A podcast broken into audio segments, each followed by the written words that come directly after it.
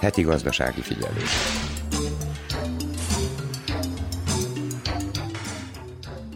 Tegnap éjféltől hatályba lépett az Európai Unió kőolajra bevezetett olajembargója, amely ellehetetleníti az orosz kőolaj behozatalát Szerbiába az adriai olajvezetéken keresztül.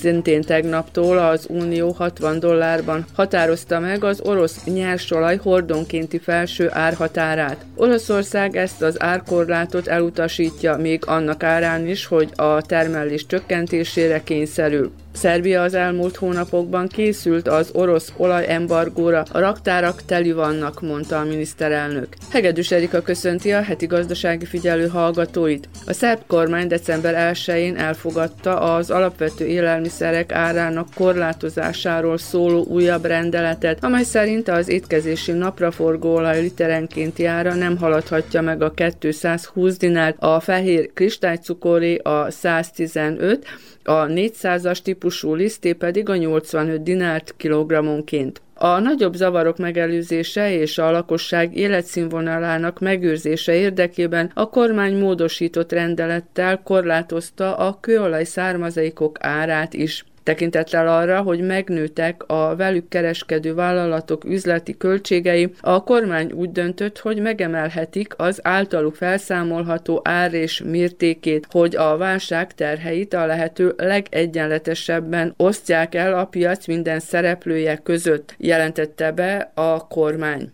Csak nem 8%-kal több bevétellel számolnak a jövő évi szerbiai költségvetésben, mondta a pénzügyminiszter tegnap a parlamentben a tervezet bemutatásán. Az idei költségvetésben pedig még 285 milliárdinál áll rendelkezésre. Az új adózási rendszerrel a tavalyihoz képest csak az első negyed évben 12%-kal többet fizettetett meg az adóhivatal. Naponta több mint 10 millió számlát adnak ki. Az azonnali adóelszámolás lehetővé tevő új pénztárgépeket május 1-től kell használni. Több olyan ágazat is bekerült az új rendszerbe, amelynek eddig nem kellett pénztárgépi számlát kiadniuk. Mentesültek viszont a mezőgazdasági termelők, mert ők más alapon adóznak. A viszont eladóknak azonban kell, függetlenül attól, hogy élelmet, zöldségfélét vagy gyümölcsöt, esetleg dohányt, illetve ruhaneműt árulnak. Jelenleg 142 ezeren vannak a rendszerben.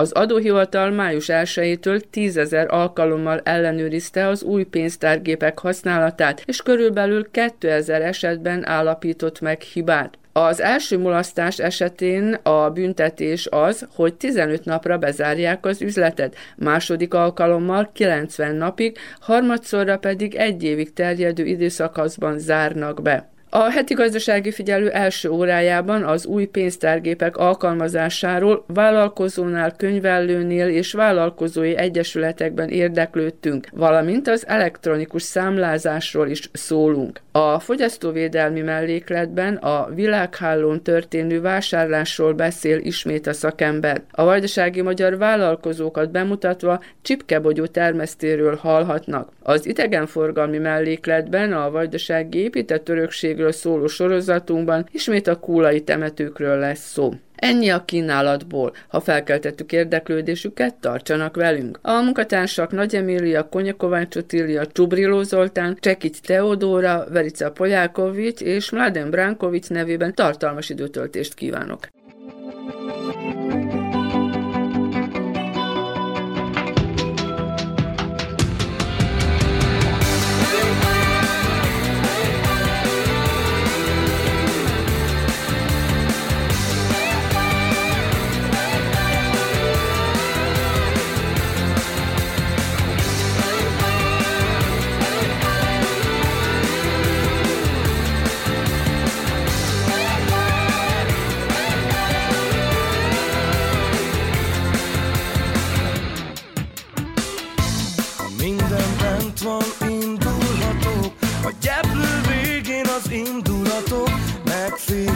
Hihetetlenül Húznak ledére, hogy szemtelenül. Na jól van, elengedem magam Hogy a tisza tisztára mossa agyam. S ha kedden leszünk ott lenn a parton Az egyetemet majd elég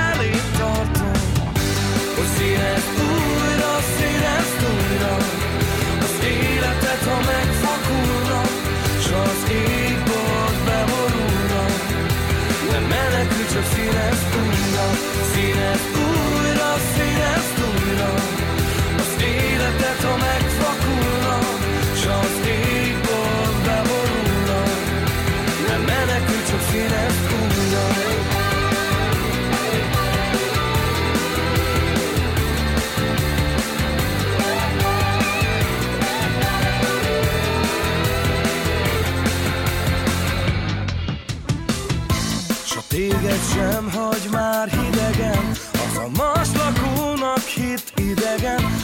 Aki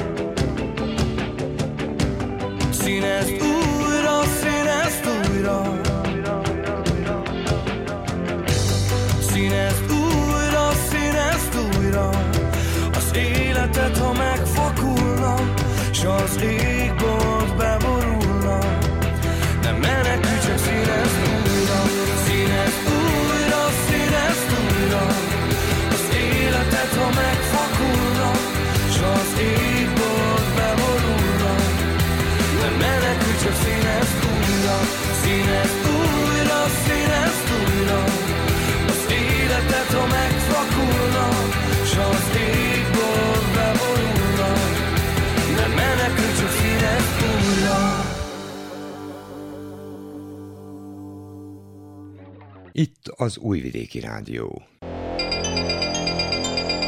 Gazdasági figyelő. Jelenleg 142 ezer vállalkozás van az azonnali adóelszámolási új rendszerben. Májustól ugyanis újabb ágazatoknak kellett beszereznie a pénztárgépet. Közéig tartozik a moholi sapkakészítő kisüzem is, amely termékeit továbbra is a saját boltján kívül piacokon és vásárokon értékesíti. Pataki Gabriella mondja el tapasztalatait. Az adózás az tulajdonképpen nem változott, mi pausálba vagyunk, tehát ilyen egységes Általányadós. általányadós cég vagyunk, viszont a, a pénztárgép az májustól ugye kötelezővé vált számunkra is. Korábban akkor hogyan számláztak a vevőknek? Korábban ilyen papírszámla formájában. És milyen változást hozott ez akkor az önök működésében? Egyáltalán milyen pénztárgépet lehet használni, mert hogy az új szabályozással ugye nem csak az változott meg, hogy újabb területek kerültek be a pénztárgép használati rendszerbe, hanem a pénztárgép is nem, az, nem muszáj, hogy az a klasszikus pénztárgép legyen. Tehát önök mit választottak?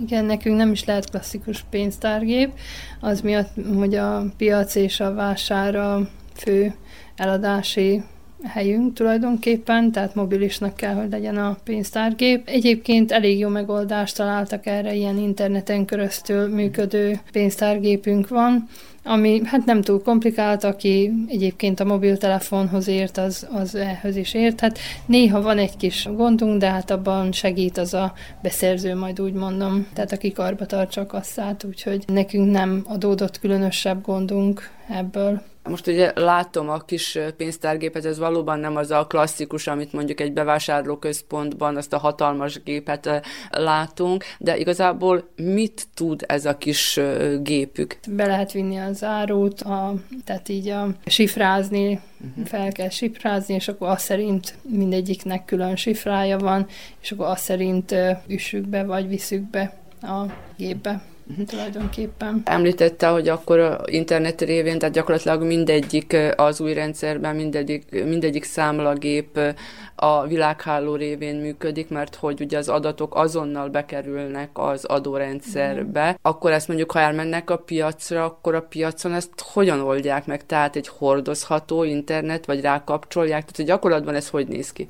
Rá is kapcsolódik. Egyébként mi úgy kértük, hogy legyen mm. internet a kasszával együtt. De, de a mobil internet így a telefonon. Van, így van, így mm. van, de egyébként van arra is lehetőség, hogy ne legyen. Öt napunk van arra, hogy internet közelbe kerüljön a gép, és akkor annyit tud, vagy annyit tolerálnak tulajdonképpen, hogyha véletlenül valami oknál fogva nincs internet, akkor uh-huh. is lehet használni a gépet. Önök sok felé járnak itt vajdaságba, piacra, vagy, vagy valamilyen rendezvényre, de elsősorban piacra és vására. Gyakorlatban mindenhol azért úgy megoldódott, vagy, vagy vannak azért ilyen területi hiányosságok, ahol szakadozik az internetrendszer? Hát az internetrendszer az tulajdonképpen az nem rossz, tehát mhm. az elég jó. Most még a működése tulajdonképpen az akadozó még a vásárokba, mert az nincs még megoldva mindenkinek. És hogyan kell önöknek megindokolni azt, hogy például vasárnap valahol voltak vásárban vagy piacon, de hogy aznapra ez a szakadozás, vagy a hálózat hiány, vagy bármi hiányosság miatt nem tudnak azonnal könyvelni, vagy nem érkezik be a, a központi adórendszerbe az aznapi eladásuk, tehát ezt külön kell indokolni, vagy ez a könyvelőn keresztül, tehát ezt hogyan tudják bizonyítani, hogy, hogy nem működött például a rendszer, tehát hogy önhibájukon kívül nem tudtak könyvelni, vagy, vagy a rendszerbe bevinni az adatokat tehát a működő képessége az, uh-huh. az nem akadozik. Tehát ha hazajönnek, akkor ez... hazajövünk, és akkor ha internet közelben van a gép, akkor az utólag uh-huh. megjelenteti ott a rendszerbe. Én tehát akkor tudom. a vásáron piacon beütik maguk azt az eladott terméket, csak épp a rendszer nem tudja továbbítani. Igen, vagy akkor továbbítja, ha, ha Amikor... hazaérünk, igen. Egyébként szeptemberben volt uh, ilyen ellenőrzés az adóhivatal részéről. Önöket uh, ellenőrizték-e? Ugye januártól lett volna hatályos a, a szabályozás, aztán azt elhalasztották az alkalmazását, és május 1-től kezdték alkalmazni. Ugye volt egy átállási rendszerük, de volt-e valamilyen ellenőrzés, vagy voltak-e nagyobb hibák, amiket önök tapasztaltak, amit, amit mondjuk orvosolni kellett? Hát valószínűleg az ilyen nagyobb rendszerekbe, tehát most mi kis rendszerben működünk, majd úgy mondom. A nagyobb rendszerekben hallottam, hogy voltak fönnakadások, meg, meg ott mondjuk nagyon kihatással van, hogy lassú az internet, vagy valami, akkor ott mondjuk a torlódást okozhat, ha nem jó. És mennyire tudták ezt úgy könnyen megszokni, hogy mondjuk a vásárban, piacon azért elég gyorsan jönnek, mennek a vevők? Hát az, az nehéz is, az a mai napig nehéz. Meg... Tehát ez nem egy személyes kell, akkor, hogy legyen? igen, igen. Tehát és az nehéz. A többi eladó, értékesítő, akár kézműves, akár hasonló tevékenységgel foglalkozó a vásárokon, piacokon. Mindenki kénytelen most már használni, ha nem akar büntetést, de hogy milyen nehézségekkel küzdködnek, hogy hogyan tudnak megbirkózni? Hát tulajdonképpen ugyanez, ugyanez, hogy, hogy, hogy, a, hogy győzzék azt, mert mondjuk a piacon ott nem, abszolút nem jelent gondot, uh-huh. mert ott már azért inkább leépülő félbe vannak a piacok sajnos, uh-huh. de viszont a vásárban ott elég sok ember megfordul, meg minden is akkor az miatt nehéz, hogy figyelni kell, hogy nehogy valami hiba essen a dologba. És a könyvelők mennyire tudnak segíteni ebben? Hát a könyvelők nem igazán, tehát ő nem az ő szakterületük ez, meg nem ők foglalkoznak vele, hanem akitől beszereztük a kasszát, vagy aki bárhonnan be lehetett szerezni, illetve hát az elejében elég nagy torlódás volt, meg úgy hirtelen, hirtelen kellett ugye sok kasszát beindítani, így egy kicsit nehéz volt az eleje, de mi elkaptuk időre, úgyhogy volt időnk arra is, hogy bevigyük meg. Tehát ez a májusi határidőt mi tudtuk teljesíteni. És kitől kértek tanácsot arra vonatkozóan, hogy önöknek a tevékenységüknek megfelelő legyen a pénztárgép, mert ugye volt különböző változat, hogy lehet mobiltelefon, táblagép, klasszikus számlagép, laptop akár, tehát bármiféle hordozható eszköz, de hogyan tudtak tanácsot kérni, hogy mi önöknek a legmegfelelőbb? Hát mi elmentünk először ahhoz a, az egyénhöz, akitől a kasszát rendeltük, és mm. akkor ő megmutatta, hogy milyenek vannak, és akkor mi, mi kiválasztottuk, ami nekünk a, úgy, úgy láttuk, hogy a legmegfelelőbb árba is, meg, meg egyébként használat céljából is. És egyébként most az adózás szempontjából önöknél ez változtatott bármit is? Hát az adózás szempontjából nem, de külön fizetni kell ezért a karbatartásé, vagy úgy mondom, hogy az a cég, ahonnan a, a kasszát vettük, az megvan, hogy havi szinten mennyit kell fizetni, és ez plusz kiadást jelent. Mi szakterületünket tudom, hogy a, aki így pausálban van, ugye így jobban értjük ezt az adózási rendszert, ő nekik nem nem kellett. Illetve hát ott is megvan különböző, úgymond ez a cégnek a sifrája. Mhm, besorolása. Igen, tehát hogy hova tartozik. Tehát a saját terméket készítők, akik árulták a saját termékeiket, azoknak nem kellett eddig. A kereskedőknek kellett. Mondjuk, aki kötödés volt, vagy valami, azt tudom, hogy azoknak kellett. De gyakorlatban, mivel általányadó, tehát akkor több adót nem fizetnek, nem a pénztárgép használata miatt fizetnek, esetleg többet, hogyha megnövekszik az adó. Az, adó, az adót magát nem a pénztárgép miatt, de kiadás az több lett tulajdonképpen. Aha. Az új számlázási rendszer május óta számtalan nehézséget okozott a vállalkozóknak, és ők számos kérdéssel fordultak Topolya község vállalkozóinak egyesületéhez. Azonban sok esetben nem volt megfelelő válasz, Jelenleg pedig a január 1-től hatályos szabályzat alkalmazására készítik fel az ügyfeleket, mondja Vanyúr Gabriela, az Egyesület titkára, akit Nagy Emília kérdezett. Nem feltétlenül mondom azt, hogy ezzel az évvel kezdeném, mert 2021-ben kezdődtek meg ezek a változtatások. Júliusban hozták meg azokat a jogszabályokat és törvényeket, amik arra utaltak, hogy 2022-től be kell vezetniük a vállalkozóknak különböző fajta vállalkozásokat a könyvelésükbe, illetve a számlázásuk módjába. 2021. júliusában jelentek meg ezek a, ezek a határozatok, meg a törvények, elegendő időt adva gyakorlatilag a vállalkozóknak arra, hogy felkészülhessenek és beszerezhessék azokat az eszközöket, illetve azokat a programokat, amelyekre szükségük lesz. 2022. május 1-től volt kötelező egy bizonyos e-faktúra nevű program használatának beiktatására, illetve ugye az előző időszakban már az új e-fiskális kasszák használatára.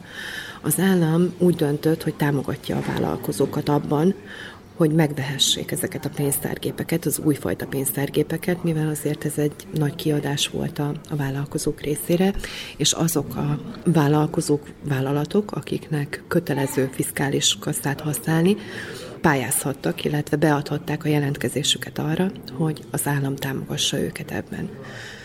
Akik novemberig jelentkeztek, 2021 novemberéig jelentkeztek, azok gyakorlatilag a teljes pénztárgép árát meg tudták fizettetni, úgymond az állammal. Voltak olyan vállalkozók, akik januárban jelentkeztek erre a támogatásra, akkor már az állam kevesebb pénzt adott erre. A legnagyobb kihívás abban merült ki 2022 áprilisának végén, hogy a vállalkozók, akik megrendelték már az új e-fiskális kasszát, nem kapták meg őket időben, mert hirtelen kiürültek a, a raktárak, akik ezzel foglalkoztak, illetve a fiskális kasszák gyártásával és beszerzésével, illetve viszonteladásával foglalkoztak, nem rendelkeztek elegendő számú fiskális kasszával, így sok vállalkozó kényszerült arra, hogy arra néhány napra bezárja a cégét, amíg meg nem érkezik a fiskális kasszája, illetve más módon evidentálja a forgalmat, és utólag vezesse be a fiskális kasszába.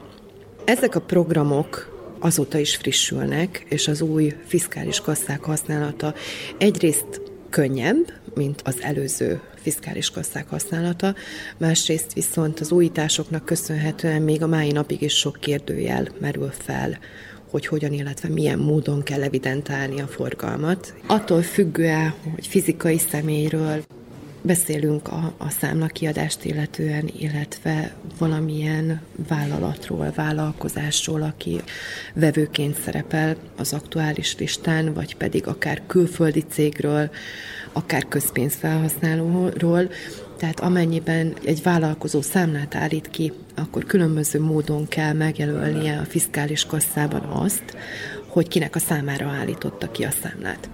Ugye 2022. május 1-től vezette be az állam az e-faktúra alkalmazását is.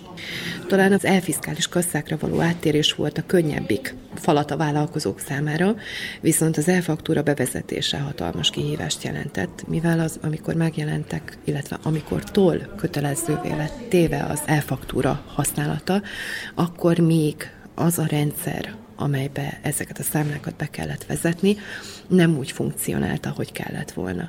Gyakorlatilag útközben javították ki azokat a hibákat, és sokszor előfordult, hogy hetente hoztak meg új határozatot, szabályzatot, illetve technikai útmutatót, hogy hogyan kell az e-faktúrát kezelni, és talán mostanra mondhatom azt, hogy az e-faktúra is úgy működik, ahogy annak kell. 2022. május 1-től azoknak volt kötelező, illetve hát nem kötelezőnek mondanám, mert a törvény nem így fogalmaz, de azoknak kellett regisztrálnia az e-faktúrába, akik közpénzfelhasználók számára állítanak ki számlát. Akik közpénzfelhasználókkal szerettek volna megfizettetni május 1 előtt valamilyen számlát, azoknak be kellett jelentenie a fiskális számlájukat egy bizonyos cöröfő rendszerbe. Viszont a cöröfő rendszer ezek után már csak úgy tudott számlát fogadni, hogyha az e-faktúrán keresztül jelentette be ezt a vállalkozó. Azok a vállalkozók, akik kisvállalkozóként dolgoznak, általányadózóként, könyvelősként, és nincsenek benne a PDV rendszerbe, azoknak nem kötelező, illetve nem volt kötelező, és még most sem kötelező regisztrálniuk, viszont másképp nem tudták megfizettetni akár a termékeiket, akár a szolgáltatásaikat azokkal a közpénzfelhasználókkal, akik számára kiállították a számlát, tehát önkéntes felhasználóként regisztrálniuk kellett az e-faktúra rendszerben. Ez is nagyon sok olyan kérdést vetett föl, amelyet nem feltétlenül tudtak rögtön megválaszolni, akár a minisztérium, akár az adóhivatal részéről, de ez is gyakorlatilag lassan már már kialakul, hogy hogyan tudják megoldani. Ugye amennyiben egy vállalkozó evidentálja a forgalmát a fiskális kasszába, és evidentálja a forgalmát az e-faktúra rendszerébe, a két rendszer még nem látja egymást, ezért ez duplán könyvelődik az adott vállalkozó számára.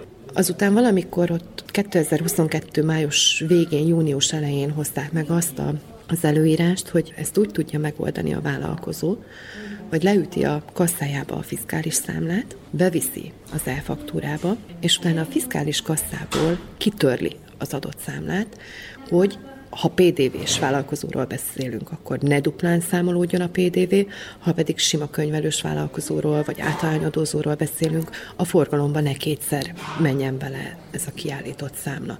Itt is voltak kérdések, és, és a gyakorlatban, a folyamatában oldottuk meg a felmerülő problémákat, de mondhatom azt, hogy, hogy most már gördülékenyen megy, és amennyiben a, a vállalkozóknak kérdésük van, akkor nyugodtan fordulhatnak a vállalkozók egyesületéhez. Január 1-től lesz minden PDV rendszerben regisztrált vállalkozónak használnia az e-faktúrát.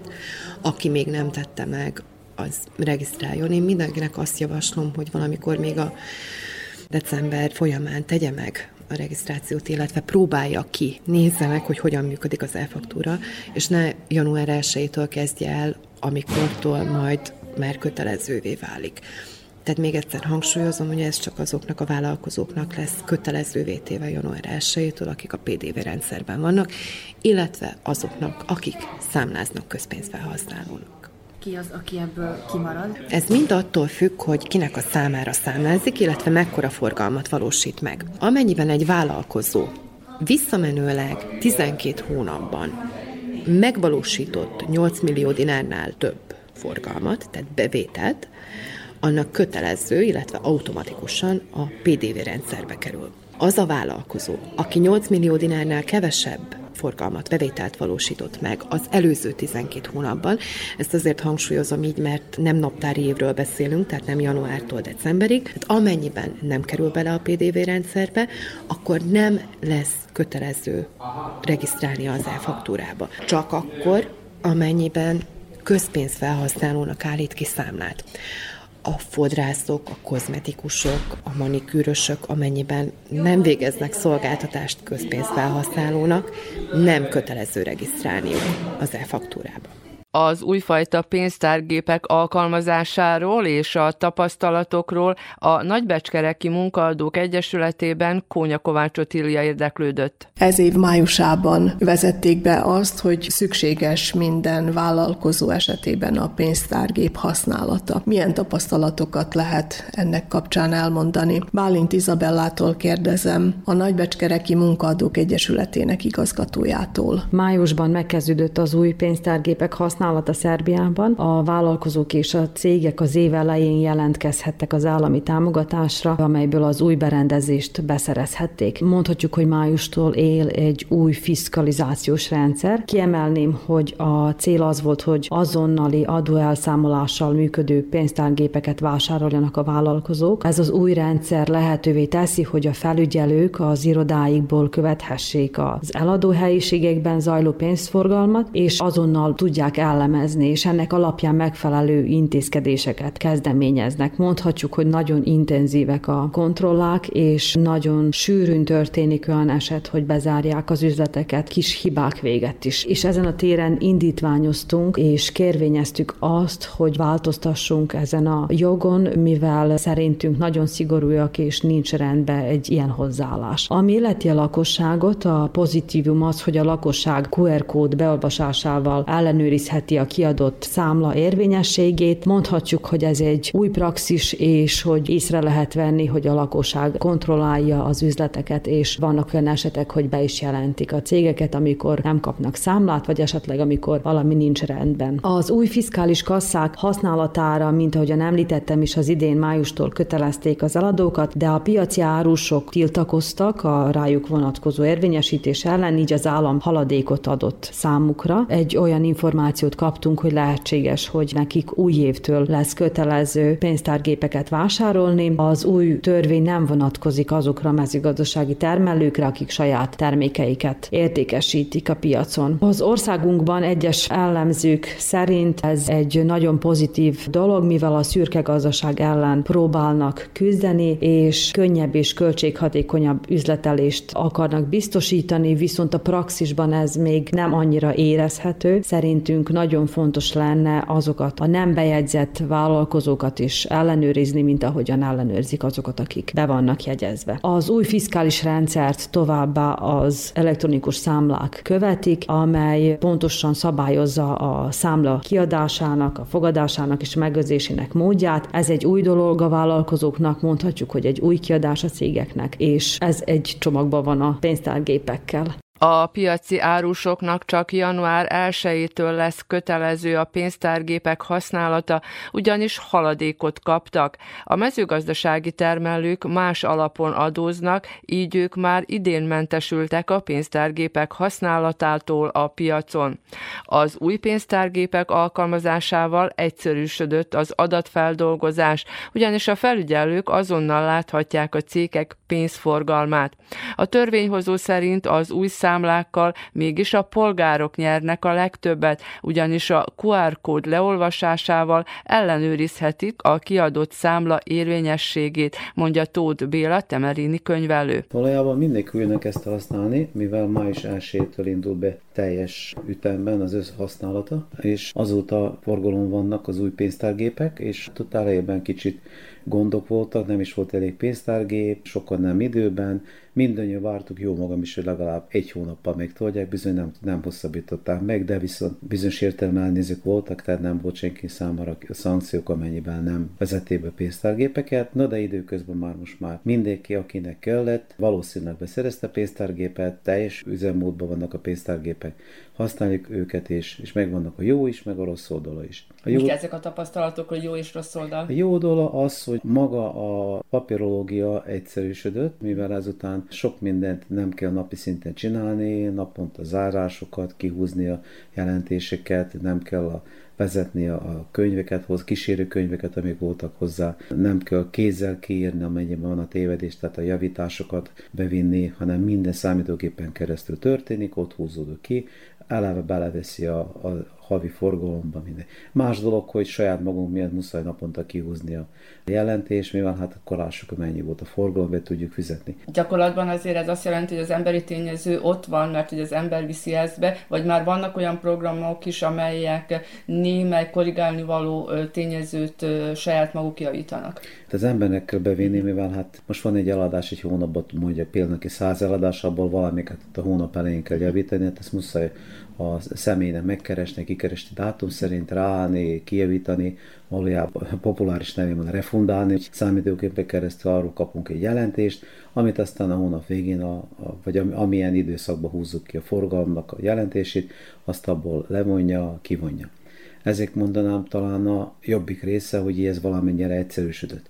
Az, ami, amit még annó hangsúlyoztam, hogy a, eredetileg a törvény az azt mondta, hogy olcsóbb lesz az egész, hát bizony nem lett olcsóbb, mivel két kísérő program muszáj, hogy legyen a kasszagépekhez, az pedig a fiskális számlának a processzora, amely egy, szintén egyfajta szoftver, meg az elektronikus rendszer a számlák kiadása. Ez mindkettő szükséges, az egyik azért, amelyeken keresztül, tehát a fiskális számlák processzorán keresztül kommunikálunk az adóhivatallal, az elektronikus rendszer, ami még kiadja a fiskális számlát, ahol, mint annól mondtuk, rajta van a QR kód, ez mindkettő muszáj legyen, ez nélkül nem tudunk dolgozni, ezt pedig meg kell venni, és, és ez mai napig érvényben van, ennek az 5 eurótól a 25 eurói dinár ellenértéke. Most ki milyen szerencsés, ki milyen gépet vett, most számoljunk utána, eddig volt, ami kiadás volt. Ez havi kiadás. Havi kiadás, így van, így van. Na most ez, ez most nagyon széles körben megy, ezek változtak is, mivel most már ott elébe sokan keresték, most már nagyjából mindenki berendezkedett bizonyos szoftverházakhoz, vagy a számítógépesekhez, akik ezt adják. Ez viszont jól megdrágítja. Előzőleg 3-5 ezer dinár volt az évi szerviz, amit kötelesek voltunk, ennyi volt talán, amit mondhatnám a az összköltségük viszont számoljunk utána jóval több. De most nem igazolni akarom ennek jelentőségét, tehát hogy ez kell, hogy legyen. Ez a kiadás azért a kiadási oldalon az adózás szempontjából levonható? Persze, természetesen, mivel kötődik a tevékenységük, ez, ez nélkül dolgozni nem is tudnánk. Ez, amit, ami a pénzbeli részét illeti. Ami mai napig, viszont most csak közben mondom, hogy állandóan folyamatosan történnek kiigazítások, a törvényben javítások, hogy változtatnak egyes dolgokat, amiket nem úgy működnek, hogy kellene. Ezek a gyakorlati tapasztalatból adódó javítások? Hát többek között azok is, meg mivel elejében meg az volt az ígéret, hogy az ilyen közvállalatoknak nem is azt mondhatom, hanem a büdzsé felhasználói számára, akiknek a számlákat be kell jelenteni a központi számlajegyzékbe, kötelesek voltunk, hogy ez, ez a kasszán keresztül, ami kimegy, nem szükséges. Viszont ez a mai napig nincs megvalósítva, mai napig nincs a kettő összekötve, és nagyon is el van komplikálva, ugyanazt a számlát, mikor kihúzzuk a fiskálisat, annak a számla alapján készülték egy másik számlát, az előzőt le kell refundálnunk, azt az újat meg be kell jelentenünk a De ez központ. A könyvelők menetrendjében hát van, ez, vagy ez a, az a cégben is így intézés? Ezt muszáj, mert ez, ez amit elmondtam, például a refundálás, az mm. kötelező, hogy a fiskális kasszán keresztül menjen, vagy nyomtató. Mm-hmm. Most eddig nem emlegettem a nyomtatónak a tényezőjét, ha bár az ugyanaz. Mm-hmm. Valójában ugyanarra vezetődik le. Ez, ez ami, ez ami rosszabbik, rosszabbik oldal, amit eddig még a törvényhozó előre látott, de nem lett megvalósítva, napokban hallgattam egy szeminárt, ahol ilyen képzés, továbbképzés, ami állandó, állandóan tartanak, mert uh-huh. állandóan vannak kérdések, újabbak, még gyakorlatban van. Van egy még egy még komolyabb, Ami az előző törvény azt mondta, hogy a fiskális kasszák nem jó, akkor kézzel kibírtunk élni fiskális blokkokat. Nos, ez nincs sehol szabályozva. Tehát, hogyha Elmegy az áram, és... Megáll a tudomány, és jó Vagy maga... elmegy az internet például? Nem, az internet az nem probléma, az mert az úgy van a megoldázik, hogy ők őrzik lokálisan, uh-huh. és mhm. miás megjön az internet, akkor küldik az adóhivatal felé. Tehát ez az ötnapos tolerancia? Igen, igen, az, az megvan oldva. Hanem uh-huh. az nincs megoldva, most teszem azt, hogy elromlik, hát minden gép, ami gép. Elromlik a számítógép, akinek fiskális nyomtatója van, az számítógépen körözte dolgozik, nem bírom kérni számlát, és nincs megoldásom. Én jó magam nem akarok egyik cégnek se reklámot adni, kérdeztem és hivatalosan feltettem kérdést, hogy mit csináljunk. Jóformán azt a választ kaptuk, hogy csukjuk be az üzlet addig, mi még nem javítsák. Szószos él van, ami írásban is ez jött ki. Nincs megoldás. Én nem tudom, miért nem tartották még, vagy adtak egy olyan lehetőséget, hogy igen, írjam ki tovább is ezt a kézzel, és köteles vagyok, egy 24 jó, így van, pontosan, nincs. Egyelőre ez még mai napig nincs rendezve most nem az államot akarom a törvényhozót bírálni, de azért elég gyakran halljuk itthon kritikaként, mármint Szerbiában, hogy próbáljuk az uniós normákat követni, akár a digitalizációban, akár pénzügyekben, viszont nincsenek megteremtve azok a föltételek, amik mondjuk nyugat-európai vagy az uniós országokban megvannak. Adott esetben, hogy most akkor generátort vagy áramfejlesztőt kell esetleg az üzletbe is felszerelni, hogy ilyen probléma ne legyen? Hát sok fiskális kassa, azok uh-huh. dolgoznak, vannak saját magában. Uh-huh. Állam van benne, és dolgoztatnak az nélkül is. Ez, ez egy kisebb rész, ami relatív könnyen megoldható. De uh-huh. volt, mondom, ilyen választ is kaptam, hogy hát vegyenek még egy számíték, vagy legyen még egy kasszát. Mondom, hogy olyan emberek, akkor most mit áramlik, akkor vegyem elő másik kasszát, és akkor azzal dolgozok. Tehát ez az egyik, egyiket, amit én személy szerint tartok legkomolyabbnak. A másik oldalán meg nagyon sok pont ezek a rendelkezések, amit nem értem, jó magam, máj napig nem értem, akinek itt a 30 pár éve van ebbe szakmában, hogy miért kellett így elbonyolítani, hogy vannak ilyen, ilyen gyógyszertáraknak kiadott számlákat, teljesen bonyolult módon kell leadni. Mm. Máskor kiadtuk a fiskális számlát, annak alapján csináltunk egy kísérő számlát, ami természetesen ugyanazt az adókat tartalmazta, kimutattuk az áfát, kimutattuk az, az áfa alapot, kimutattuk az összeget, nem, nem is szabad. A kísérő dokumentumon ez nem szabad, hogy rajta legyen, csak rajta szabad lenni az összege, mennyit kell fizetni. És ez bizony elég értelmetlenül teszi számlákat, de ezt mondják, és ezt minden publikáljuk minden képzésen, amit hallgatunk, hogy ezt így kell, hogy csinálják, hogy miért nem tudnak választani külsőn. Egyik része. Tehát a folytatásra van elbonyolítva, amit személy szerint nem értek. Én értem az államnak a célját, hogy fehéríteni akarja a gazdaságot, mert ezekkel most, tehát nagyon sok ágazatot behúztak a fiskális kasszába, nincs, hogy aki kimondott fizikai személyekkel dolgozik, azonnak köteles még az adott pausálba is fizessen. Előzőleg nem volt ennyire szigorú.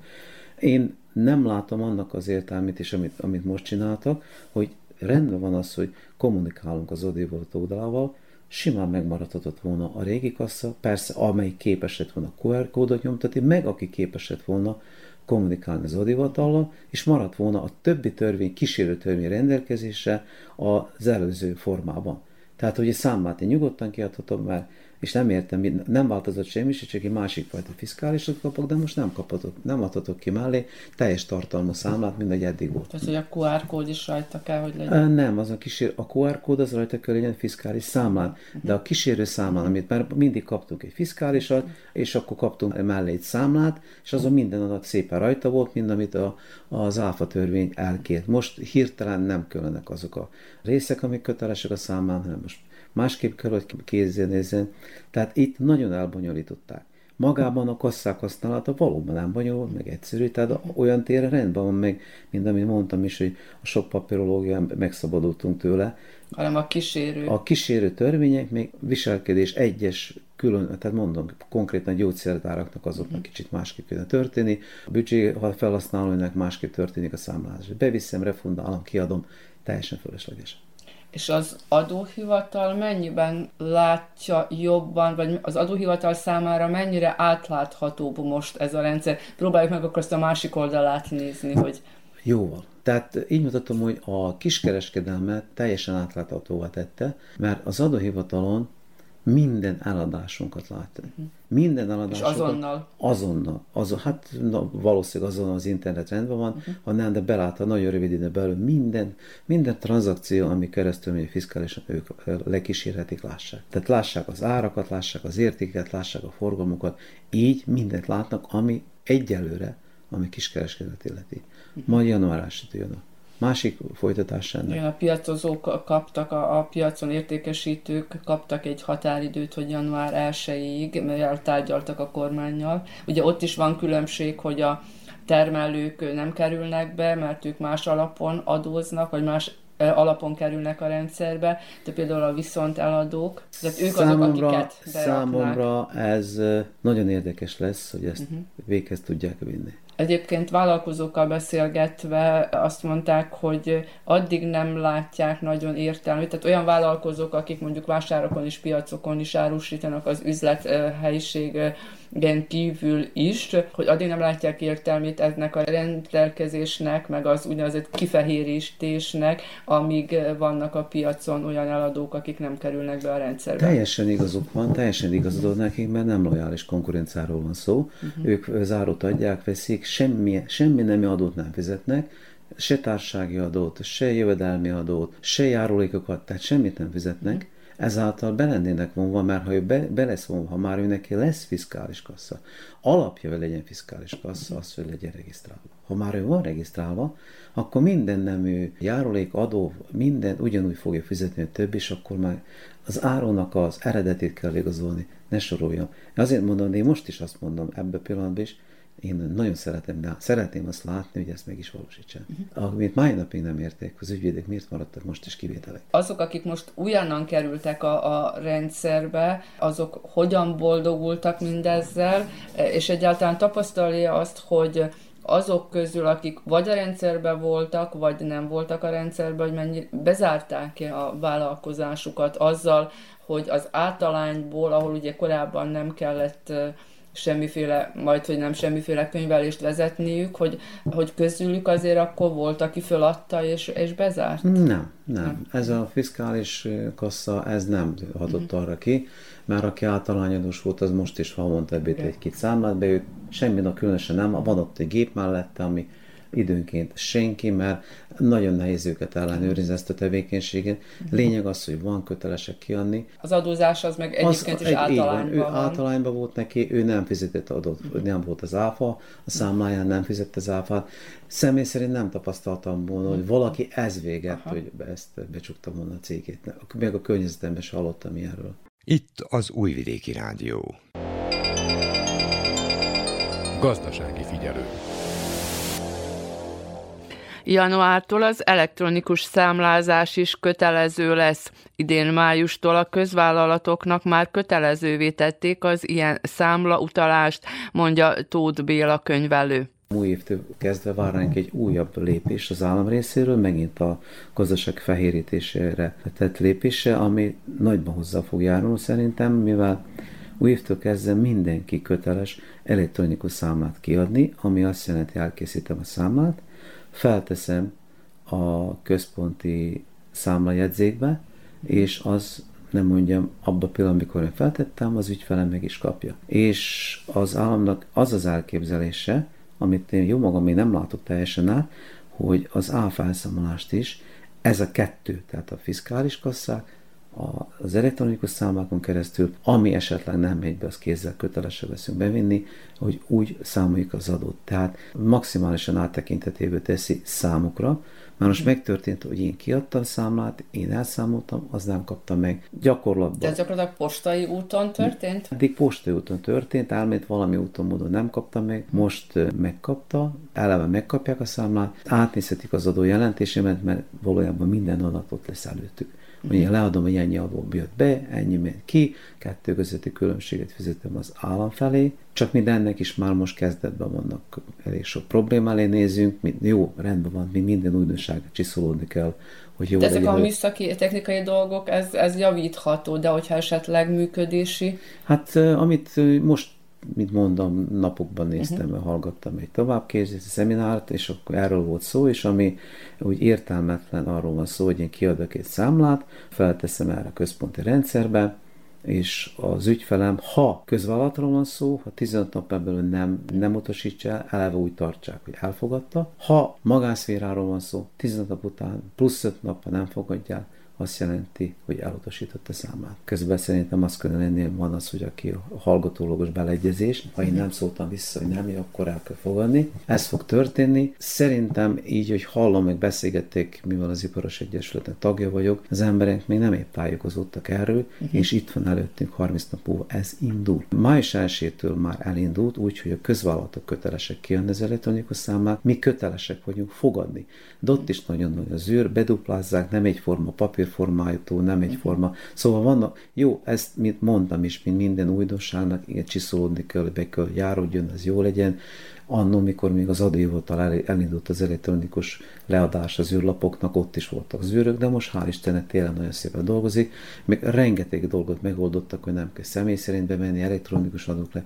Tehát arról valójában csak pozitívan tudok szólni, igaz ennyi év után. Most a kasszára, mint mondom, ez is nagyon csiszolódni kellene nagyon sok mindent, ami nagyon sok fejfájást okoz, ami előtt állunk, és bizony nagy meglepetés lesz, hogy új évtől kezdve indulunk, de sokan nem is tudják, hogy mi vár ránk. Az, hogy új évtől indul, lesz-e átállási időszak, vagy most, amit említett, hogy már a közvállalatok felé ez működik, tehát most volt egy átállási időszak erre, vagy januártól kezdődik majd még egy átállási időszak? Nincs tovább átállási idő, január 1 teljes mértékben hatályos, és mindenkire vonatkozik. Uh-huh. Vannak bizonyos kivételek, a kiskereskedelemek, amiről most beszéltünk, mivel az eleve már az adóhivatal kereti, azok nem kötelesek uh-huh. elektronikus számban, de többi tevékenység mindenki mindenkinek megvan. Vannak, mondom, több, nem, nem sokan maradtak, akik nem kötelesek kijönni ezeken a központi számlajegyzéken keresztül. Az embereknek mondhatom így a számláknak, hát lehet, hogy szabad felmérésem 95%-a köteles lesz, és ez új évtől indul teljes felhasználásban. Tehát papírformában hiába kapok számlát, nem bírom elszámolni az adót, mert nem elektronikusan kaptam. Tehát ez gyakorlatilag akkor mindenkire, majdnem, ahogy említettem. Majdnem, majdnem mindenkire, így van. Vonatkozni fog, a szoftvereket kell összehangolni, gyalog is be lehet vinni, de jó, most akinek van egy két-három számlája, ez beviszi gyalog, de akinek naponta van 150 számlája, ezt muszáj szoftverileg, mert van lehetőség, az is nagyon szépen el van készítve, máj van egy ilyen démo, felhasználási módon lehet játszani, föltenni, kipróbálni, hogy át még jó megy, már ott megy, akkor menni fog a rendes használatba közben is. Tehát ez el van készítve, itt ez a rész elindul. Itt is van rengeteg kérdés, rengeteg megmagyarázatlan dolog, még nagyon sok kérdés van, mikor vannak ezek a, a továbbképzések. Nagyon sok kérdés van, mert nagyon sok nem értető dolog van, de ezt már egyszer halasztották, uh-huh. ezt a rendszert. Szerintem, ahogy a kasszákat is, nem fogják halasztani, úgyhogy január 1 el fog indulni. Ez nem ugyanaz az elektronikus számlaküldés, amit a polgárok például kapnak a közvállalatoktól. Nem, azért csak nem. tisztázzuk a hallgatókkal. Persze, az, amit a kapnak a polgárok, azok e-mailen keresztül kapják, PDF formátumba kapják, ez pedig azt jelenti, hogy be kell nekünk magunkat regisztrálnunk ebbe a rendszerbe, uh-huh, be cég. kell cég, vagy hát magánszemély nincs előrelátva, mint cégbe kell regisztrálnunk, kell, hogy legyen felhatalmazásunkat, akkor mhm. bírunk belemenni, és onnan bírunk úgy küldeni, mint kapni. Már most nagyon sok cég, akit már tudnák, hogy benne van, már annak küldik elektronikusan. És még van. És de itt is lesznek már gyakorlatban nagyon sok kérdések, de erről majd, mikor már lesz több tapasztalat.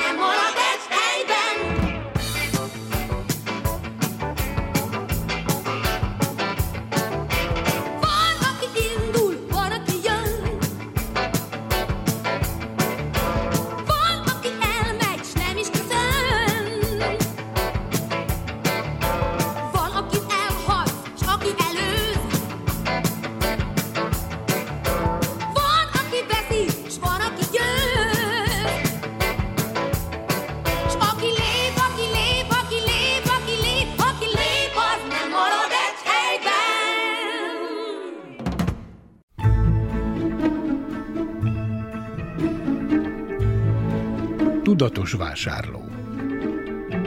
Fogyasztóvédelmi percek az Újvidéki Rádióban, a Zentai Fogyasztóvédelmi Központ támogatásával. A fogyasztóvédelmi mellékletben ismét a világhálón történő vásárlásról beszél Száva Vujicsit, az Entai Fogyasztóvédelmi Központ munkatársa. De lényegében először az APR-ben meg lehet nézni, az agencia a Privne regisztre, hogy lényegében be van-e regisztrálva cég nyilvántartási regiszterekbe, illetve az kellene egy kis próba vásárlás, kisebb tételű dolgot kellene megrendelni. Most én is megrendeltem ilyen szoláris lámpákat, és az egyik nem világított. Kerti lámpa, egy gyönyörűen szépen világított, egy nem világított, és én visszaírtam, és erre fő kettőt kaptam. Hát azt mondja, azt mondja, hát én vagyok a második, aki panaszkodik, hogy erre, és volt ilyen, ilyen, és ajándékként elkül. Szóval vannak egy nagyon-nagyon jó gesztusos emberek, akiknek a hozzáállása tényleg professzionális, és nem károsított, mert egy 350 dinár volt egy ilyen akármi. Szóval vannak olyan, olyan cégek, akikkel lehet dolgozni, és van olyan, akikkel nem. De vannak olyan problémák is, hogy hiába dolgozunk mi velük, mindig megtörténik egyszer valami, hogy nem jó. Hát a lényegében akkor a hatósághoz kellene fordulni, illetve először is a fogyasztóvédelmi központba, és akkor azokat a lépéseket azért is vagyunk, hogy akkor megbeszéljük mi is az, illetve mi próbálunk először odahatni, amennyiben nem lehet. De itt mindig a kapcsolat teremtéssel van fő probléma, mert azok, akik ilyen kamu cégek, ők tényleg nem hajlandók, és ebből rengeteg van, legyen az ágynemű is lehetjen, az műszak is. Most az van, ha megkapja az árut is, például a műszaki áru, ha háromszor szervizben negyedszer már cserélni kellene. E, igaz, a törvényben nincs, de ez a törvénymódosítás után folyamatban van, úgyhogy vannak olyan cipőnél mondjuk csak egyszeri javítás után már lehet, és persze az ember cipőt vesz, meg műszaki dolgokat az interneten, úgyhogy jó, ha ezeket a dolgokat tudja, de ez még igazán törvényben nem lépett hatályba, de, de egy ilyen elképzelés is van. Ne az legyen, hogy mindig már ötötször viszem szerviz, és most se jó. Hát nem azért vettem valamit, hogy én kidobjam, hanem... Gyakorlatilag akkor, ha megkaptuk a terméket, és elégedetlenek vagyunk vele, akkor mit kell tennünk? Tehát ugye a törvény szerint 14 napon belül visszaküldhetjük, persze nem úgy, hogy lestrapáltuk azt a terméket, hogy, hogy látszon, hogy nagyon használtuk, hanem csak, hogy kipróbáltuk.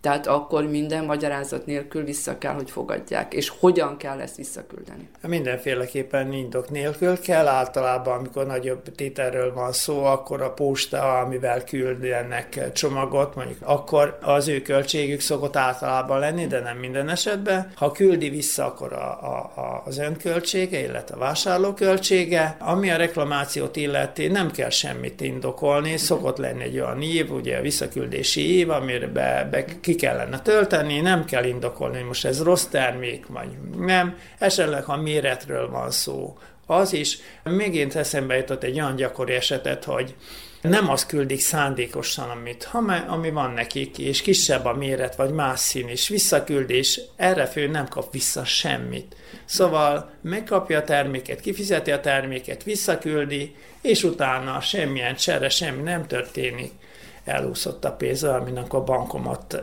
elnyeli a pénzt. És akkor ilyenkor mit tehetünk? Hát általában ezek nem hivatalos weboldalak. Kezdetben kellene. Akkor igen, kezdetben kellene ezt valahogy kezelni, megnézni, hogy Biztos érdemességen, hogy vásárolni vagy nem, de mindig vannak ilyen fekete listás oldalak, úgyhogy érdemes úgy egy kicsikét végigkeresni, főleg ha külföldről vásárol, mert akkor ottan az itteni törvények nem érvényesek, nem lehet megfogni. Kínai termékek különösen, vagy az alin keresztül, vagy valami, ez, ez nagyon bonyolult. Fogyasztóvédelmi percek az Újvidéki Rádióban, a Zentai Fogyasztóvédelmi Központ támogatásával.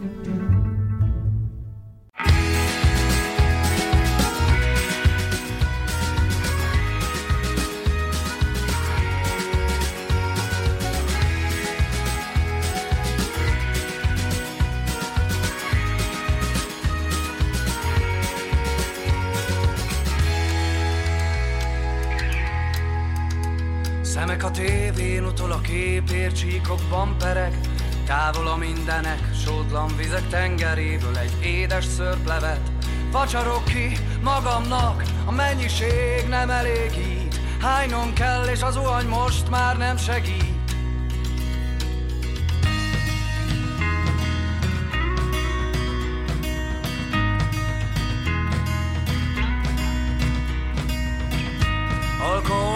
Fóbiát, az észlelésem már kihagy tétován áll. Szép az idő nálam, ez így most nem lesz jó, ugyanaz a félálom megint, nem, nem, nem, nem jó, így pálya végén egy utolsó szint, ez így most nem lesz jó, az egyed a festménynek beint, nem, nem, nem, nem jó, így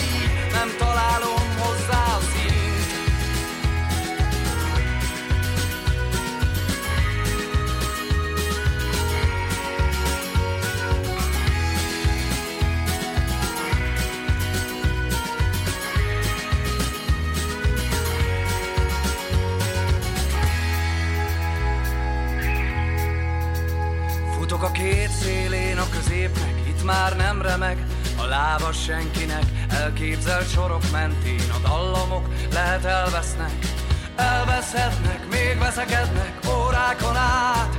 A szemem sarkából egy varázs tükörpont most kiállt,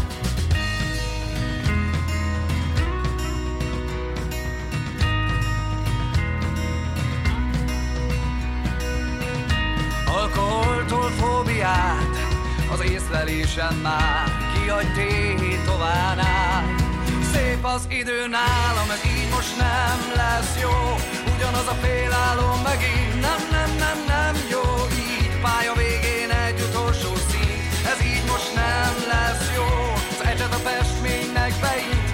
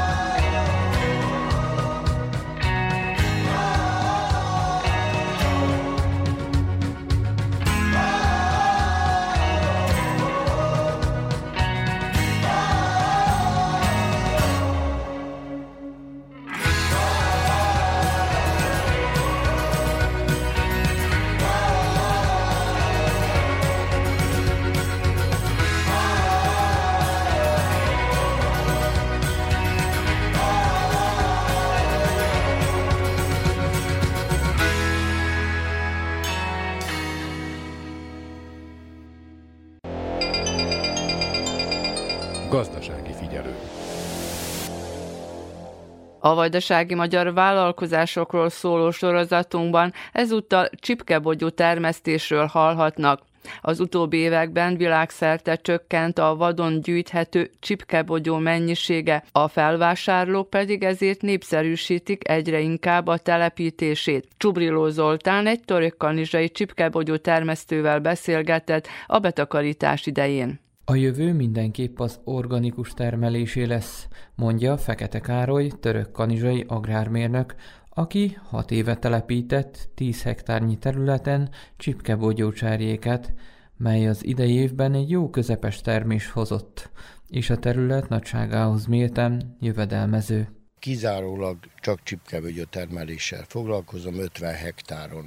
A termelést 2016-ban kezdtem el, és nagy hátránya az, hogy negyedik, ötödik év után fordult termőre, hasonlóképpen mind a többi gyümölcsfaj, és tulajdonképpen ezt a parcellát második évben takarítsuk be. Termés az idén közepes termésnek mondható. Kell elképzelni, hogy 4000 tő van egy hektáron, és körülbelül olyan egy kilogramm terméshozam van egy tőn, egy bokron. Betakarítás gépesítve van, kombájjal takarítjuk be.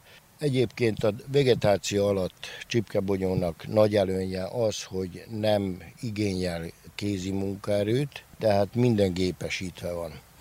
Viszont ez így szépen is néz ki, mert tulajdonképpen maga a tápanyagellátás is nagyon minimális, jobban de nem is kör, mert organikus biotermelést csinálok, és nem szükséges, hogy tápanyagot adjunk a növénynek, igénytelen növény és nagyon agresszív gyökérzete van, mélyen hatoló gyökérzete van, úgyhogy öntözni se kell, meg tápanyag ellátás se kell biztosítani, mert az, ami a talajban van, nagyon elegendő a fejlődéséhez. A növény nagyon jól eltűri a gyöngébb talajokat is, és a stressz hatást is. Gondolok itt arra, hogy a nagy forróságot, tehát a nagy meleget, a hideg, nagyon jó hidegtűrő, mínusz 30-40 fokot is eltűr. A másik nagy előnye, ami a termés hozamot illet, az, hogy nagyon későn virágzik, tehát május utolsó hetében történik a virágzás, és ezáltal kikerüli azokat a kritikus kései fagyokat, tehát nem fagy el a virág, tehát a termés. Úgyhogy ez az előnye, viszont a legnagyobb probléma a betakarítás utáni különböző technológiai műveletek, mert így, ahogy kijön a kombájból, még nem elég ugye tiszta az, nem megfelelő tiszta a piac részére. Tehát, és a kritikus pontok tulajdonképpen a betakarítás után vannak, mert nagyon könnyen ugye létrejön az erjedés, magas cukortartalma és pektinanyag tartalma miatt nagyon gyorsan erjed, és tulajdonképpen ugye ahogy kijön a kombájból, még aznap ugye be kell tárolni hűtőházba, tehát mélyhűtött formába kell tárolni, addig még össze nem jön az a mennyiség, amit a piacra tudunk fölkínálni. Ismert vevőnek termelem, és ugye ebből ezek olyan fajták, amiből aszkorbin savat vesznek ki, és pektinanyagot. Az aszkorbin sav is tudjuk mindannyian, hogy az a C-vitamin tulajdonképpen, és ezekre a fajtákra az jellemző, hogy magas savtartalmuk van, az korbin savtartalmuk van, és így ezek a fajták alkalmasak a földolgozóipar részére. Szigorúan organikus termelést kell végeznünk, mert az a követelmény, ugyanis nem szabad, hogy szermaradványokat tartalmazzon a termés, ugye a bogyó, meg nem szabad, hogy ugye nehéz fémek legyenek, mivel a pektinanyagok azok szintén a gyerektápok egyik, hogy úgy mondjam, ugye alapanyaga, a másik dolog pedig a C-vitamin miatt, ugye ez tabletta formájában jön forgalomba, tehát szigorúan ellenőrzik a, a szermaradványokat, nehéz fémeket, és akkor ennek eleget kell tenni. Itt most milyen bogyó, illetve gyümölcs számítási osztályúnak, hiszen látni, hogy van, amely már száraz, és van éretlen is optimális a betakarítás. Nem probléma az, hogy egy kicsit aszalodott, ugye, mert ugye ezek a nagy melegek hirtelen vízvezetesség történt, de ez nem befolyásolja a beltartalmi minőséget tulajdonképpen. Látni már az új hajtásokat, ezekből mikor várható termés? Ezek tulajdonképpen adják a jövő évi. Tehát így mutatkozik meg ugye a különböző, tehát minél idősebb a növény, annál több terméshozamot ad. Ugye? És ezek az új hajtások, ezen lesz a jövő termés. Ez nem jelenti azt, hogy ezeken a régi hajtásokon, termőágakon nem lesz, itt is lesz, de bővül és nagyobb terméshozam lesz, mivel ezek az új hajtások is már adják a termést. Milyen a piaci érdeklődés, és mennyien foglalkoznak egyébként ezzel a gyógynövényel? Hát ez nem egy tradicionális termelés, különösképpen nem Vajdaságban. Szerbiában vannak kisebb területek, ugye ott nem jellemző a nagy parcella. Egy nagy hátránya még az, hogy tulajdonképpen ezt nagy területen kell termelni. Tehát én nem véletlen 50 hektárt ugye telepítettem be, mert ez egy optimális terület, amikor már drága gépeket be érdemes befektetni, ugye, mert a betakarít, mert egy kombáj, például ennek kombájnak az értéke, hogy ez olyan 250 ezer euró értékű, tehát ha ezt egy-két hektáron termelik, az nem rentabilis. Azon kívül nem lehet ugye átvinni ezt a gépet, vagy áthajtani mondjuk 30-40-50 kilométerre, hanem föl kell rakni olyan megfelelő transporteszközre, ami ugye előírásos, hogy áttelepítsük a kombájt egy másik területre. Többen kérnek, ugye a kisebb termelők, akinek van egy-két hektár, hogy menjünk és szedjük, nem tudunk elmenni oda, mert költséges nagyon a szállítása ezeknek az eszközöknek. A csipkebogyó C-vitamin tartalma tízszer nagyobb, mint a citromé, de ez mellett A, B1, B2, P és K-vitamin található benne. Segít az oxidációs folyamatok szabályzásában, erősíti a vérerek falát, szilárdítja a kötőszövetet, fokozza szervezet védekező képességét, ellenállását a fertőzésekkel, betegségekkel szemben.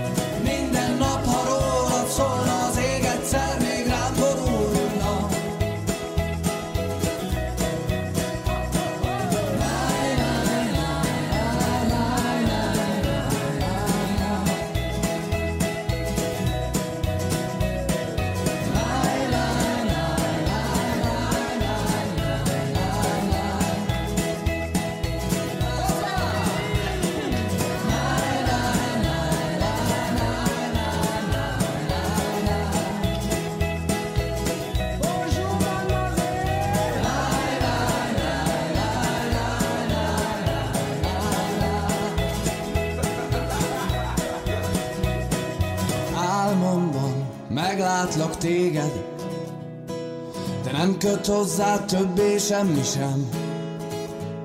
Egy filmvásznon, majd újra nézem, és emléket egy dobozba teszem.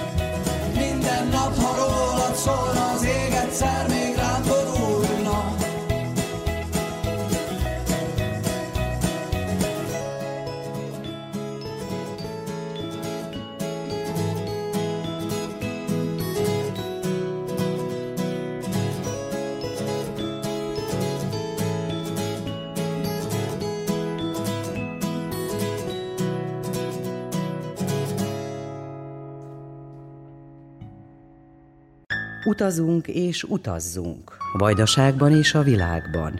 Az Újvidéki Rádió turisztikai rovata. Az idegenforgalmi mellékletben a vajdasági épített örökségről szóló sorozatunkban ismét a kúlai temetőkről lesz szó. Régész László kúlai nyugdíjas feltérképezte a helyi temetőket. Az adatok felhasználásáról és a gyűjtési folyamatról tudósítón kérdezte. Hát ezt a hatalmas munkát azért, ha így mondhassa az ember, rekordidő alatt megcsinálta, és ez mellett a számítógép ismeret, a bevinni az adattárat, minden. De tulajdonképpen hol található meg ez az adattár, hogyha most egy egy vidéki kulára látogat, esetleg az atyához fordul, a katolikus atyához természetesen forduljon, vagy pedig hol lehet ezeket megtalálni, ha valaki keresi a felmenőit. Legészebb, hogyha engem megkeresnek valami, majd még a végén majd megadom a telefonszámomat, és szívesen ha csak lehet, hogy úgy kapásból is eltalálom, vagy mert annyit, hogy úgy mondjam, bóklászok sétálok temetővel közben hozzá, mindig valakit utána nézek, most ma is voltam például, tehát meg lehet azt, hogy még terve van egy, egy úgy mondjam, kinagyítani ezt, ezt az alaprajzot, egy, legalább egy méterszer méteresek, most az valahova, most vagy több példám, és akkor mind a két kapunál, hogy úgy mondjam, vagy a, vagy a kápolna falára kitesszük, az, hogy mégis tudják, hogy hát most én mondom, hogy az alparcával akkor keresse. Mert én, én, most tudom fejből megmondani, hogy melyik Persze. hol van. Elmondhatom most így hang, szóba is, tehát mikor bemegyünk a város felé, fölértünk a temetőhöz, az első kapon bemegyünk, akkor balra van az A parcella teljes szélességében ott a, a ravatalozó házig. Másik felén a, a keresztig mit, amennyi, amennyi van, az a B parcella, az mellett a C parcella, a kettő mögött a betonút, úgy mondja, a, kápol, a kereszt meg a kápolna között az a D parcella, aztán a régi füves út, az is téglás út volt, valamikor ott van az, az utolsó, a szertemető felé, az az E parcella, másik kapun bemegyünk, az F parcella mögötte a kápolnát a G parcella, és tehát onnan akkor... Igen, vajdasági temetőket látom, láttam már ilyet, hogy egy táblán ki van téve, hogy a parcella, és akkor annak hát körülbelül a, a hát, körrajza, hogy mekkora tulajdonképpen az, vagy pedig, hogyha nem minden nap jár oda valaki, és olyan keresi felmenőit, akkor jobban tudjon tájékoztatni.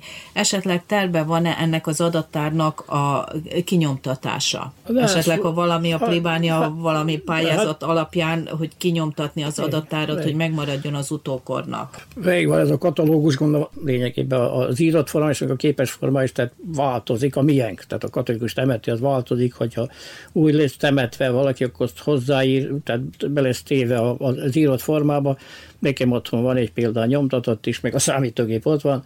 Az atyánál, plébánián is van egy példány, ebből ott még van mindjárt mind a két fel, tehát hogy a, a soronkénti vagy ABC sor meg könnyen megtalálni. Úgyhogy az, hogy már azon kívül nincs értelme, mondom, hogy most kinyomtatni az könyvformája, mert mondom, hogy ez lényegében. Tehát meg, amíg, vagyunk, amíg vagyunk, vagy vannak, vannak hívek is, vagy van, van addig, addig változó lesz mindig. Jó, Más nem tudnak még mondani. megkérem beszélgető partneromat, Regész Lászlót, hogy esetleg a telefonszámját adja meg, hogyha a hallgatóság valakinek valakie tulajdonképpen mégis hol elérhető ez, és, és akkor majd jelentkeznek.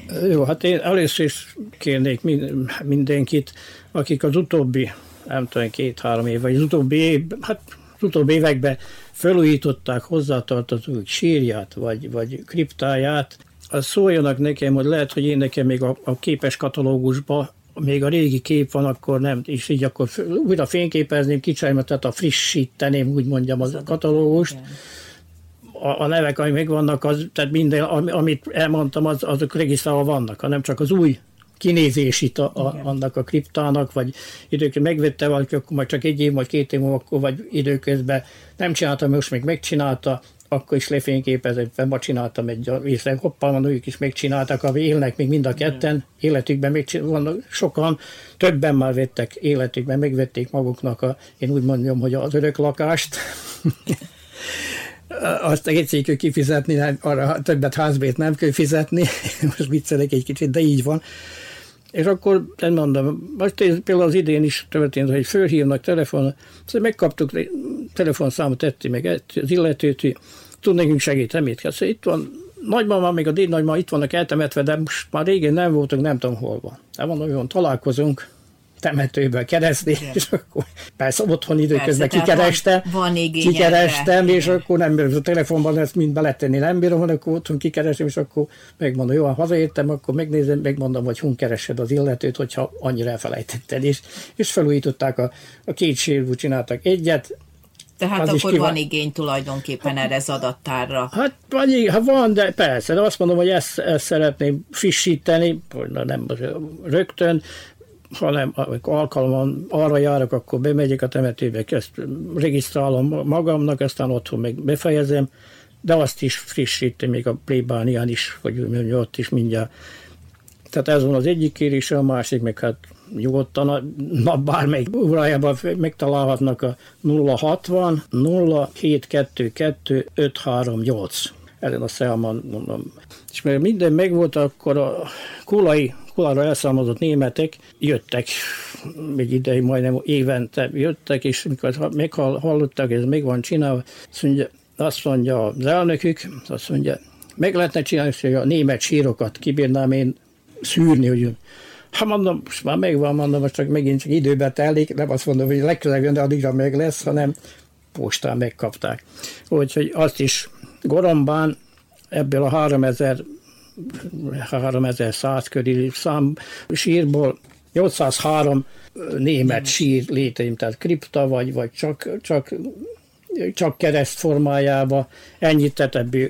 Igen, a római katolikus temetőben Kullán, amit föltérképezett ugye 3000 közel 100 sírt, abból 803 német sír még sír megvan. Még megvan. Azok is sok, sajnos.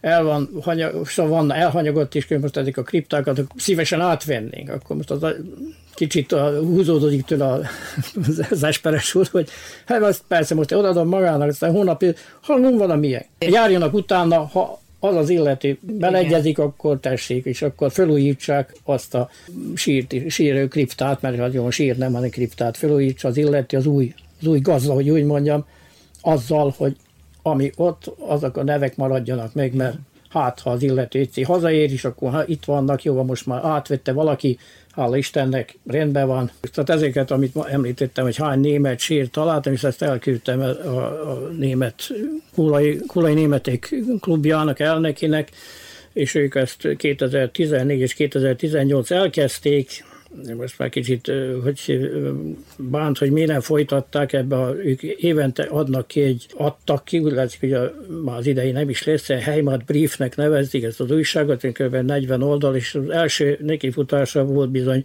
27 ilyen német sírnak a képét föltüntették, még itt az összes adatokat, minden még nem az én. És akkor 18-ig csináltak, 18-ban megálltak vele, pedig hát összesen abban, tehát a 800-ból már nem csak 10%-at tették közzé. Na most, hogy ott a Németországban adtak egy külön mini kis brossúrát, vagy kis, majd utána nézek, hogyha bírok, akkor kapjam vissza abba a formába.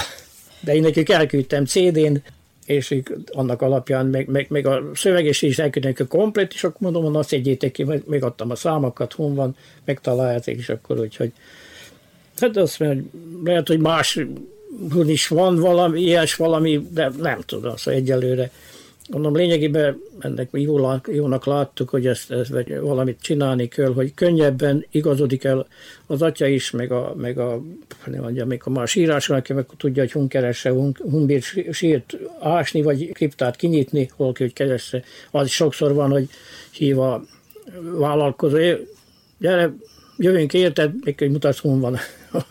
Mennyire telítettek ezek a temetők? Mennyi szabad hely van? Hát nálunk szabad hely, gondolom a katolikus temetőbe találunk még mindig, mondom most, vagy és lehet, hogy olyan, hogy már nem tudjuk, hogy ki lehet itt oda temetve, tehát annak a helyébe, és akkor most nem kell jó, azt mondják, hogy ne, ne zaklassuk a, a, a holtakat, de mikor már nem tudjuk, akkor, akkor nem vagyunk benne biztos, mert... Igen, meg nincs gondozva, meg csak a körképet roncsa, a gaz, meg a hát, súrják, meg hát, a minden, van. akkor akkor talán jobb ez a megoldás, hogy Be. újra eladják, és akkor mégis hát rendezettebbnek tűnik De. a temető. Köszönöm szépen a beszélgetést, és gratulálunk ehhez a nem biztos, hogy nagyon szívmelengető témához, ja, amit most feldolgoztunk, meg még, ehhez a munkához is, amit végezett. Visszatér. De hát ez az életünk része.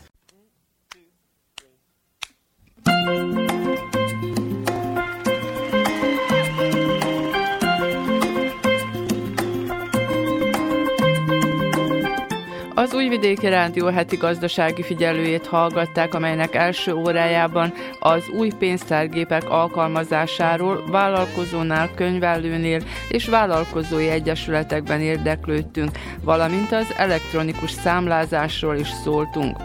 A második órában a fogyasztóvédelmi mellékletben a világháló révén történő vásárlásról beszélt a szakember. A vajdasági magyar vállalkozókat bemutatva csipkebogyó termesztőről hallhattak. Az idegenforgalmi mellékletben a vajdasági épített örökségről szóló sorozatunkban ismét a kúlai temetőkről volt szó. A munkatársak Nagy Emília, Konya Kovács Otília, Csubriló Zoltán, Csekics Teodóra, Verice Polyákovics és Mladen Brankovic nevében Hegedűs Erika köszöni meg hallgatóink figyelmét. Műsorunk visszahallgatható az rtv.rs.hu honlapon a heti gazdasági figyelő cím alatt. A jövő héten pedig a szokásos időben kedden délelőtt a 10 és az esti ismétlésben a 8 órai hírek után jelentkezünk ismét. Mit leszünk? Remélem önök is.